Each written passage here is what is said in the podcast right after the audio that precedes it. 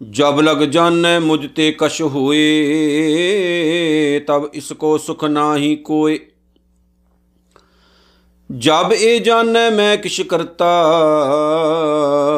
तब लग गर्भ जोन में फिरता जब धारे को बैरी मीत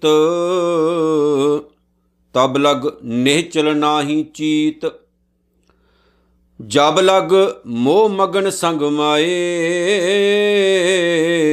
ਧਰਮ ਰਾਏ ਤਿਸ ਦੇ ਸਜਾਏ ਪ੍ਰਭ ਕਿਰਪਾ ਤੇ ਬੰਧਨ ਟੂਟੈ ਗੁਰ ਪ੍ਰਸਾਦ ਨਾਨਕ ਹਉ ਛੂਟੈ। ਪ੍ਰਭ ਕਿਰਪਾ ਤੇ ਬੰਧਨ ਟੂਟੈ ਗੁਰ ਪ੍ਰਸਾਦ ਨਾਨਕ ਹਉ ਛੂਟੈ।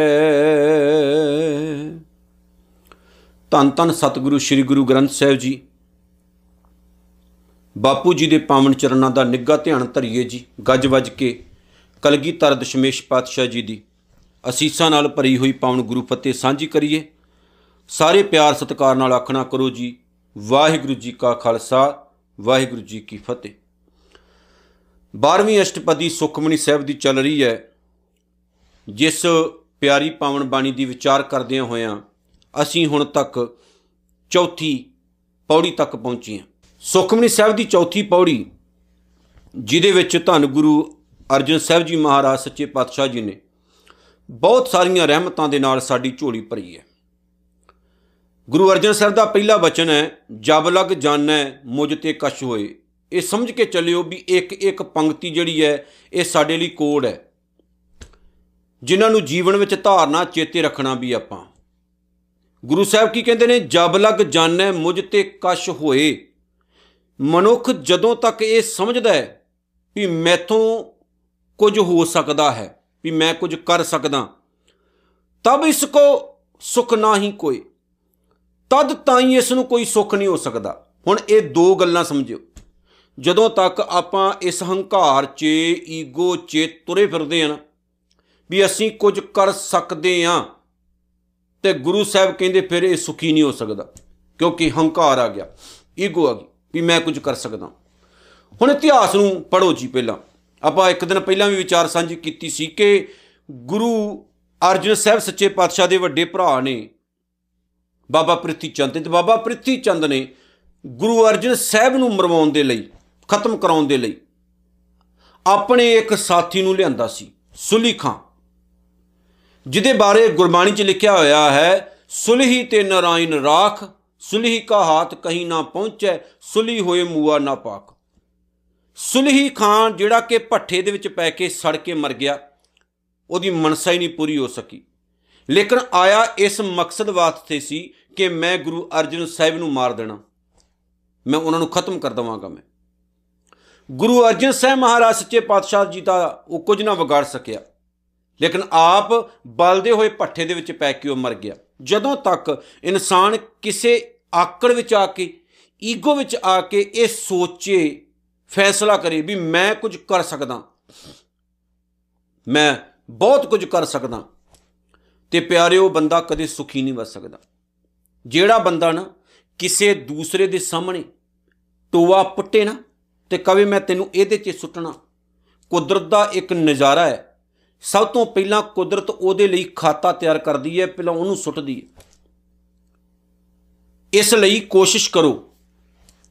ਕਿਸੇ ਨੂੰ ਵੰਗਾਰਨ ਦੀ ਲੋੜ ਨਹੀਂ, ਕਿਸੇ ਦਾ ਬੁਰਾ ਕਰਨ ਦੀ ਲੋੜ ਨਹੀਂ। ਪਰ ਬਹੁਤ ਸਾਰੇ ਲੋਕ ਅੱਜ ਵੀ ਆਕੜਾਂ ਵਿੱਚ ਬੈਠੇ ਨੇ, ਜਿਹੜੇ ਕਹਿੰਦੇ ਨੇ ਵੀ ਆਪਾਂ ਕੁਝ ਕਰ ਸਕਦੇ ਹਾਂ। ਦਸੰਬਰ ਦਾ ਮਹੀਨਾ ਚੱਲ ਰਿਹਾ, ਵਜ਼ੀਰ ਖਾਨ ਨੇ ਸਹਿਬਜ਼ਾਦਿਆਂ ਨੂੰ ਇਹ ਗੱਲ ਕਹੀ ਸੀ, ਮੈਂ ਤੁਹਾਡੇ ਪਿਤਾ ਨੂੰ ਵੀ ਮਾਰ ਦੇਣਾ। ਤੁਹਾਡੇ ਵੱਡੇ ਭਰਾ ਖਤਮ ਹੋ ਚੁੱਕੇ ਨੇ, ਤੁਹਾਡਾ ਪਿਤਾ ਵੀ ਨਹੀਂ ਬਚੇਗਾ।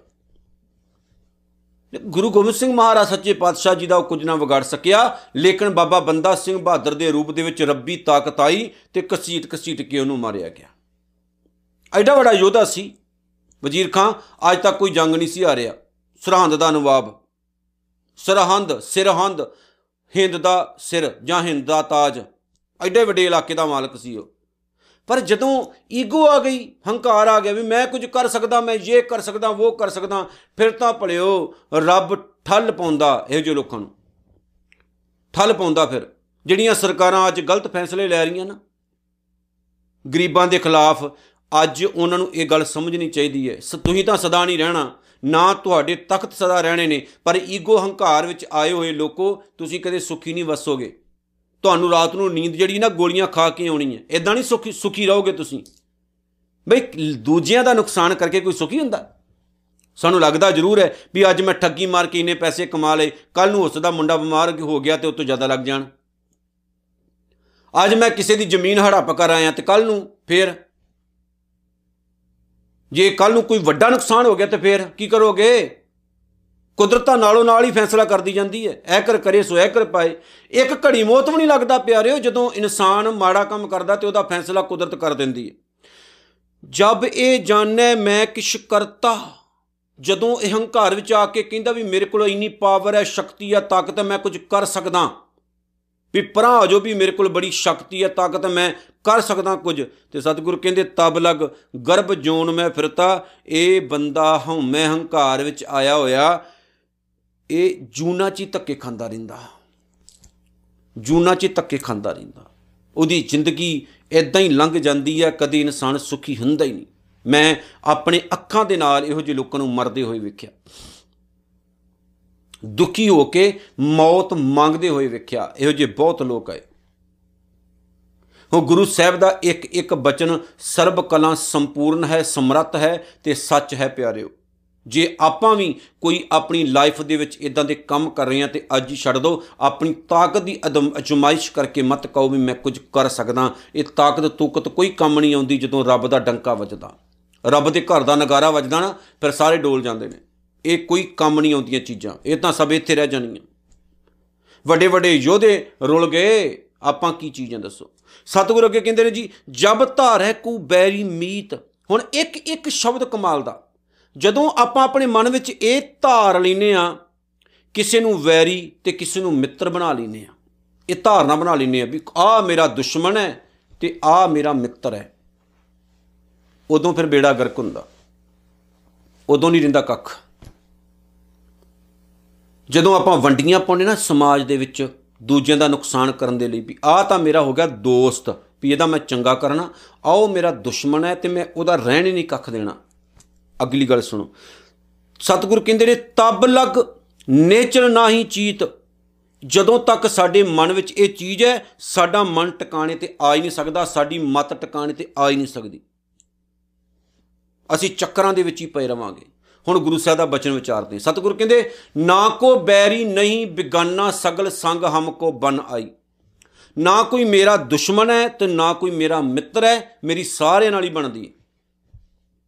ਮੇਰੀ ਸਾਰਿਆਂ ਨਾਲ ਹੀ ਬਣਦੀ ਅਸੀਂ ਜਦੋਂ ਬੈਕ ਜਨੇ ਨਾ ਆਪਣੇ ਇਤਿਹਾਸ ਵੱਲ, ਤੇ ਸਾਡਾ ਇਤਿਹਾਸ ਹੈ ਬੜਾ ਕਮਾਲ ਦਾ।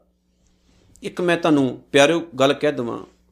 ਕੁਝ ਦਿਨ ਪਹਿਲਾਂ ਮੈਂ ਦੋ ਤਿੰਨ ਕਮੈਂਟ ਪੜ੍ਹੇ। ਇੱਕ ਵੀਡੀਓ ਹੈ ਮੇਰੀ। ਵੀਡੀਓ ਦੇ ਵਿੱਚ ਅਕਾਲੀ ਫੂਲਾ ਸਿੰਘ ਦਾ ਜ਼ਿਕਰ ਕੀਤਾ ਦਾਸ ਨੇ। ਹੇਠਾਂ ਜਿਹੜੇ ਕਮੈਂਟ ਆਏ ਪੋਜ਼ਿਟਿਵ ਹੈ, ਪਰ ਉਹ ਕਮੈਂਟ ਵਿੱਚ ਇਹ ਸ਼ਬਦ ਆਇਆ ਵੀ ਆਪਾਂ ਕਿਸੇ ਗਾਇਕ ਦਾ ਗੀਤ ਸੁਣ ਕੇ ਅਕਾਲੀ ਫੂਲਾ ਸਿੰਘ ਉੱਤੇ ਸਰਚ ਕੀਤਾ, ਤਾਂ ਸਾਨੂੰ ਵੀਡੀਓ ਮਿਲੀ। ਇਹਦੇ ਤੋਂ ਜ਼ਿਆਦਾ ਬਦਕਿਸਮਤੀ ਸਾਡੀ ਨਹੀਂ। ਜਦੋਂ ਸਾਡਾ ਇਤਿਹਾਸ ਸਾਨੂੰ ਗਾਇਕ ਦੱਸਣਗੇ ਪਿਆਰਿਓ ਅਸੀਂ ਆਪ ਕਿਉਂ ਨਹੀਂ ਵਿਚਾਰਦੇ? ਸਾਡੇ ਘਰਾਂ ਦੇ ਵਿੱਚ ਜੰਮਦੇ ਬੱਚੇ ਤੋਂ ਲੈ ਕੇ ਮਰਨ ਤੱਕ ਅਸੀਂ ਇਹ ਸੋਚੀਏ ਵੀ ਆਪਣੀਆਂ ਔਲਾਦਾਂ ਨੂੰ ਆਪਾਂ ਆਪਣੇ ਇਤਿਹਾਸ ਨਾਲ ਜੋੜਨਾ। ਸਾਨੂੰ ਕੋਈ ਦੂਜਾ ਦੱਸ ਰਿਹਾ, ਖੁਦ ਨਹੀਂ ਆਪਾਂ ਪੜ੍ਹਦੇ। ਸਾਡੇ ਘਰਾਂ ਦੇ ਵਿੱਚ ਪਤਾ ਹੋਣਾ ਚਾਹੀਦਾ, ਅਕਾਲੀ ਫੂਲਾ ਸਿੰਘ ਕੌਣ ਹੈ, ਹਰੀ ਸਿੰਘ ਨਲੂਆ ਕੌਣ ਹੈ? ਬਹੁਤਿਆਂ ਨੂੰ ਪਤਾ ਨਹੀਂ ਹਰੀ ਸਿੰਘ ਨਲੂਆ ਕੌਣ ਹੈ। ਬਹੁਤਿਆਂ ਨੂੰ ਪਤਾ ਹੀ ਨਹੀਂ ਸਾਡੇ ਇਤਿਹਾਸ ਦਾ, ਆਪਣੇ ਇਤਿਹਾਸ ਦਾ ਨਹੀਂ ਸਾਡੇ ਬੱਚਿਆਂ ਨੂੰ ਪਤਾ। ਆ ਟੀਵੀਆਂ ਦੇ ਵਿੱਚ ਆਉਣ ਵਾਲੇ ਨਕਲੀ ਰਮਾਇਣ ਸੀਲਰ ਸੀਰੀਅਲ ਦੇਖ ਲਓ। ਆ ਸਭ ਨੂੰ ਪਤਾ ਹੋਵੇਗਾ, ਹਰ ਹਰ ਚੀਜ਼ ਹਰ ਚੀਜ਼ ਦਾ। ਪਰ ਨਹੀਂ, ਆਪਣੇ ਇਤਿਹਾਸ ਬਾਰੇ ਨਹੀਂ ਪਤਾ। ਹਾਂ, ਇੰਨਾ ਪਤਾ ਵੀ ਬਿਗ ਬੌਸ ਆਉਣਾ ਜੀ, ਉਹ ਦੇਖਣਾ। ਪਰ ਇੰਨਾ ਪਤਾ ਵੀ ਆਪਣੇ ਇਤਿਹਾਸ ਬਾਰੇ ਵੀ ਪੜ੍ਹਨਾ, ਆਪਣੇ ਬੱਚਿਆਂ ਨੂੰ ਉਸ ਪਾਸੇ ਵੀ ਜੋੜੋ।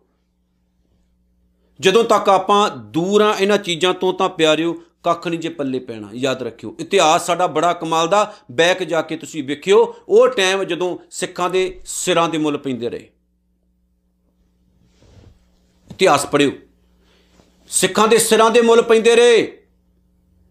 ਕੋਈ ਬੰਦਾ ਕਿਸੇ ਸਿੱਖ ਦਾ ਸਿਰ ਵੱਢ ਕੇ ਲਿਆਉਂਦਾ ਸੀ ਨਾ, ਤੇ ਉਸ ਟਾਈਮ ਦੀ ਗਵਰਨਮੈਂਟ ਉਹਨੂੰ 80 ਰੁਪਏ ਦਿੰਦੀ ਸੀ।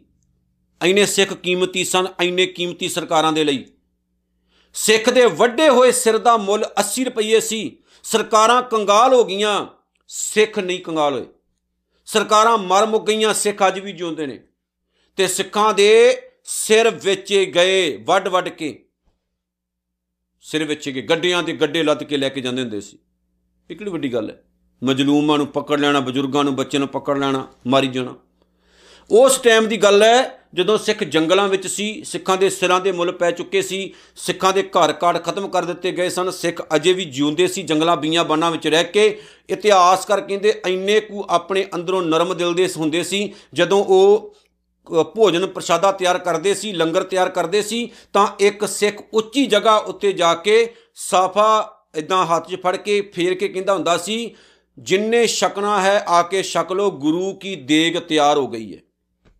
ਤੇ ਉਸ ਟਾਈਮ ਜਦੋਂ ਕੋਈ ਦੁਸ਼ਮਣ ਵੀ ਪੰਗਤ ਵਿੱਚ ਆ ਕੇ ਬਹਿ ਜਾਂਦਾ ਹੁੰਦਾ ਸੀ ਨਾ ਪ੍ਰਸ਼ਾਦਾ ਛਕਣ ਦੇ ਲਈ, ਤਾਂ ਪਿਆਰਿਓ ਗੁਰੂ ਕੇ ਸਿੱਖ ਉਦੋਂ ਉਹਨੂੰ ਵੀ ਛਕਾ ਦਿੰਦੇ ਹੁੰਦੇ ਸੀ। ਇਹ ਤਾਂ ਬੜੀ ਪੁਰਾਣੀ ਗੱਲ ਅੱਜ ਦੀ।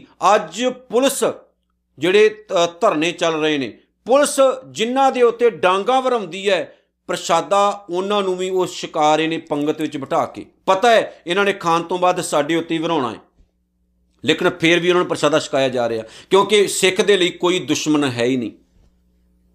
ਤੇ ਅਸੀਂ ਤਾਂ ਆਪਣੀ ਕੌਮ ਦੇ ਵਿੱਚ ਹੀ ਦੁਸ਼ਮਣੀਆਂ ਪਾ ਲੀਆਂ ਦੁਸ਼ਮਣੀਆਂ ਭਾਵ ਪਾਲ ਕੇ ਬੈਠੇ ਹੋਏ ਆ। ਆਪਣੀ ਸਿੱਖ ਹੀ ਸਿੱਖ ਦਾ ਦੁਸ਼ਮਣ ਹੋ ਗਿਆ।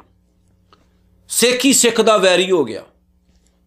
ਇਹ ਕਿੱਥੇ ਜਾ ਕੇ ਇਹ ਗੱਲ ਕਿਤੇ ਖਤਮ ਹੋਣੀ ਪਿਆਰਿਓ ਅਗਲੀ ਗੱਲ, ਸਤਿਗੁਰ ਕਹਿੰਦੇ ਨੇ, ਜਬ ਲਗ ਮੋਹ ਮਗਨ ਸੰਗ ਮਾਏ, ਜਦੋਂ ਤੱਕ ਬੰਦਾ ਮਾਇਆ ਦੇ ਮੋਹ ਵਿੱਚ ਗਰਕ ਰਹਿੰਦਾ ਹੈ ਡਿੱਗਾ ਰਹਿੰਦਾ, ਮਾਇਆ ਦੇ ਮੋਹ ਵਿੱਚ ਡਿੱਗਾ ਰਹਿੰਦਾ ਤਬ ਲਗ ਧਰਮ ਰਾਏ ਦੇਸ ਜਾਏ, ਤਦੋਂ ਤੱਕ ਧਰਮ ਰਾਏ ਭਾਵ ਰੱਬੀ ਕਾਨੂੰਨ ਇਸ ਨੂੰ ਸਜ਼ਾ ਦਿੰਦਾ ਰਹਿੰਦਾ, ਡੰਡ ਦਿੰਦਾ ਰਹਿੰਦਾ।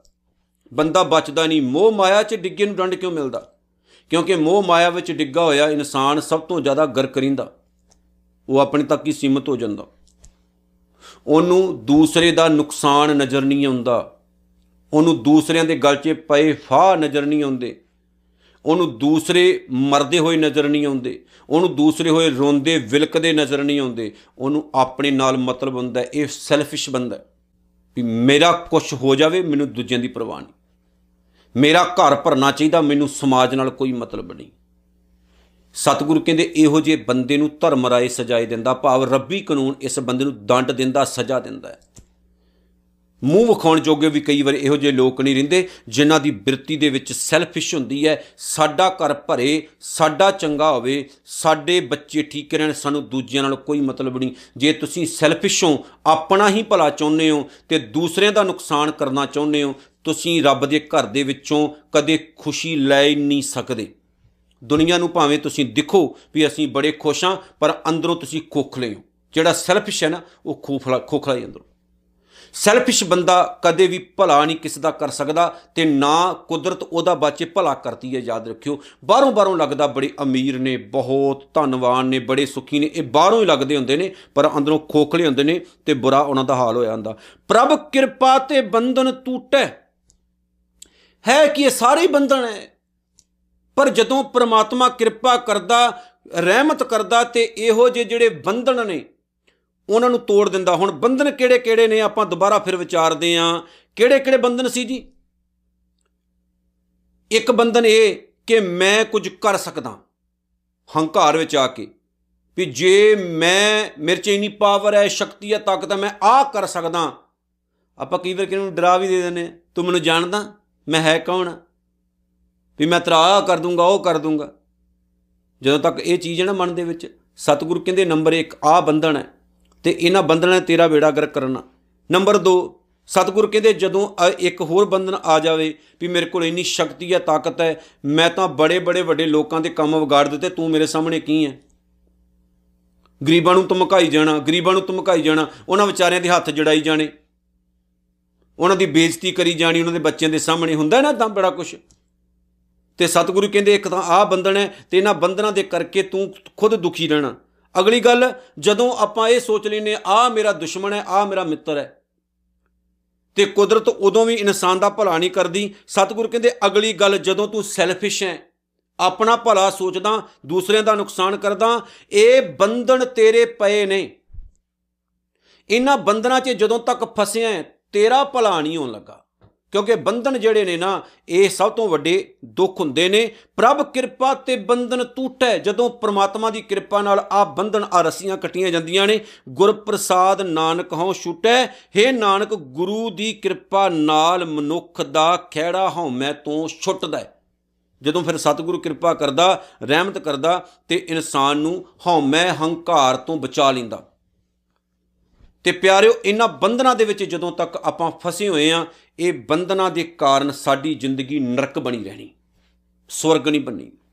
ਜੇ ਆਪਾਂ ਚਾਹੁੰਦੇ ਆਪਾਂ ਸੁਖੀ ਰਹੀਏ, ਜੇ ਆਪਾਂ ਚਾਹੁੰਦੇ ਆ ਆਪਾਂ ਸਮਾਜ ਵਿੱਚ ਕੁਝ ਚੰਗਾ ਕਰਕੇ ਜਾਈਏ, ਜੇ ਆਪਾਂ ਚਾਹੁੰਦੇ ਆ ਸਾਡੀ ਜ਼ਿੰਦਗੀ ਫੁੱਲਾਂ ਵਰਗੀ ਬਣੀ ਰਹੇ, ਜੇ ਆਪਾਂ ਚਾਹੁੰਦੇ ਹੱਸੂ ਹੱਸੂ ਕਰਦੇ ਸੰਸਾਰ ਤੋਂ ਜਾਈਏ, ਤਾਂ ਪਿਆਰਿਓ ਇਹਨਾਂ ਗੱਲਾਂ ਦਾ ਖਿਆਲ ਰੱਖੋ।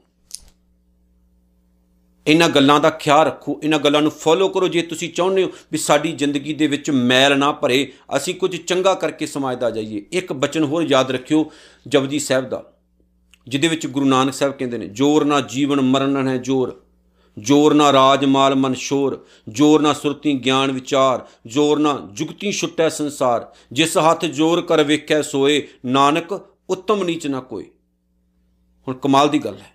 ਅਸੀਂ ਆਪਣੇ ਜ਼ੋਰ ਦਾ ਵਿਖਾਵਾ ਕਰਦੇ ਫਿਰਦੇ ਹਾਂ ਵੀ ਸਾਡੇ ਕੋਲ ਇਨੀ ਸ਼ਕਤੀ, ਬਲ, ਤਾਕਤ, ਇਹ ਕਰਤਾ, ਉਹ ਕਰਤਾ ਆ ਕਰ ਦੂੰ, ਉਹ ਕਰ ਦੂੰ।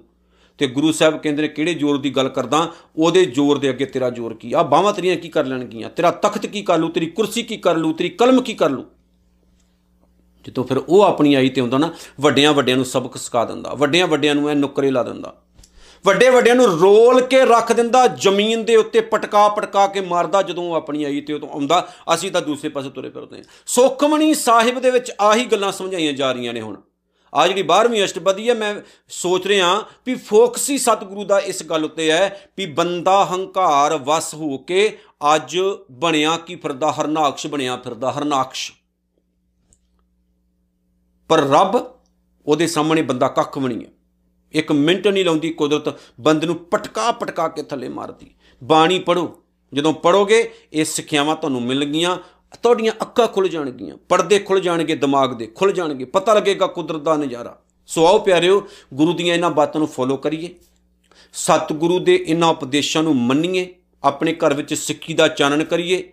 ਆਪ ਚੰਗੀਆਂ ਚੰਗੀਆਂ ਕਿਤਾਬਾਂ ਪੜ੍ਹੀਏ, ਇਤਿਹਾਸ ਪੜ੍ਹੀਏ, ਇਤਿਹਾਸ ਤੋਂ ਜਾਣੂ ਕਰ ਹੋਈਏ ਤੇ ਗੁਰੂ ਗੁਰੂ ਕਰਦੇ ਆਪਣੀ ਜ਼ਿੰਦਗੀ ਸਫਲ ਕਰਕੇ ਜਾਈਏ। ਸੋ ਪਿਆਰਿਓ, ਇਤਨੀਆਂ ਬੇਨਤੀਆਂ ਸਵਾਰ ਕਰਨੀਆਂ, ਭੁੱਲ ਚੁੱਕਦੀ ਖਿਮਾ ਜੀ। ਨਾਨਕ ਨਾਮ, ਚੜ੍ਹਦੀ ਕਲਾ, ਤੇਰੇ ਭਾਣੇ ਸਰਬਤ ਦਾ ਭਲਾ। ਵਾਹਿਗੁਰੂ ਜੀ ਕਾ ਖਾਲਸਾ, ਵਾਹਿਗੁਰੂ ਜੀ ਕੀ ਫਤਿਹ।